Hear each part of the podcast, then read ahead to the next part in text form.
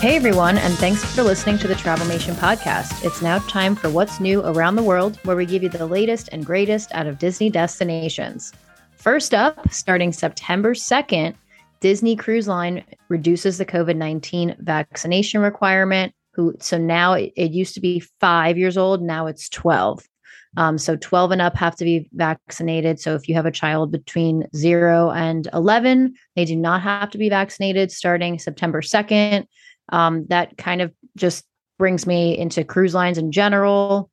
Each line is starting to lift little by little their vaccine requirements, whether it's a certain percentage or it's just no holds barred. I don't know. Like they're just saying it. You know, you can be vaccinated, unvaccinated, whatever. But some have actually come out and said a percentage. But yeah, I think the big thing is the CDC. They updated all their guidance, and it was like, you know, there's no difference in guidance for vaccinated versus unvaccinated people now. So it's like, I think the cruise lines are just going with that. Yeah. So it's a good thing. I know my inboxes have been hot lately with people ready to cruise again. So coming in hot. Definitely. So, Tim, what do you have for us this week? Well, I mean, it was a pretty big news week. We had all of that drop, but we also had news out of Epcot. So we've got a bunch of tours and other activity relaunching.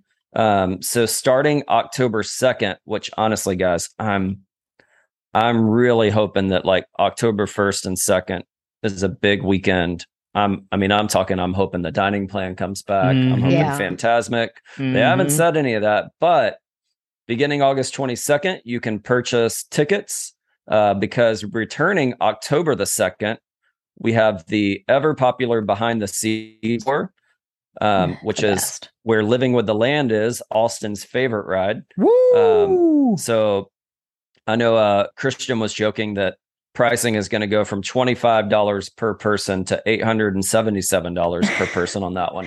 Just inflation. Yeah, probably. Just inflation. And then the Epcot Seas Adventure, there's a Dolphins and a Dive Quest option for those that are kind of... They happen over in that pavilion where the Nemo ride is in Epcot. Super cool options. So all of those are returning October 2nd. So, you know, a lot of these are just those peripheral things that we haven't had back in forever. That's really makes Disney World what it is. So I'm excited. Yeah. Behind the Seas is probably it's definitely my favorite tour. So I'm so excited that it's back.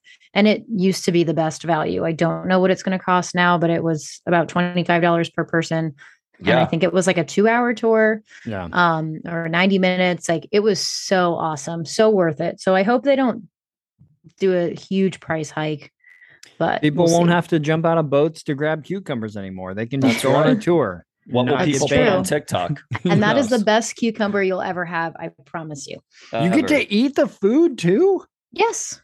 You get to eat the cucumbers, and then they do this really fun activity where you, it's like not a taste test, but it's like a smell test. They pass around like different seasonings that they grow there, like basil and saffron and stuff like that. And they have you kind of guess which one you think it is. It's awesome. You know, some people go for inaugural cruises. Some were back. I was there for the opening of Walt Disney World. I'm going to be there for the opening day of this tour coming back. I think you should. When is it? It's so great. October 2nd. October 2nd. Let's go. Okay, perfect. Done. Let's go. Done. I've got some news from the rumor mill, and this is more and more evidence. We continually say this on this podcast. We call stuff, and people are listening in leadership right now. And so it's a little bit of a rumor. Part of this is confirmed. Where it's rumor mill is, will this come to fruition? Will guests actually see this? And what's been happening is that they've been doing some late night firework testing on our beloved Enchantment. And I say beloved with air quotes. The feedback, if you go back and listen to the good, the bad, and the ugly of Walt Disney World's 50th anniversary, our episode debriefing that, one of the things that I think every guest that is a fan was surprised by was the lack of nostalgia in Enchantment. We talked about it for months leading up. We were excited. We were like, we can say goodbye to Happily Ever After if this is a nostalgia fest. And there wasn't an ounce of nostalgia in it. But the reports we're hearing about this late night firework testing is that they're testing a little intro, a little 2-minute nostalgia-filled intro for Enchantment. So only a year late. Oh my gosh. Okay. It's like they've been listening to our podcast. Happy 51st anniversary. You're right. 51st birthday. Going all out. One.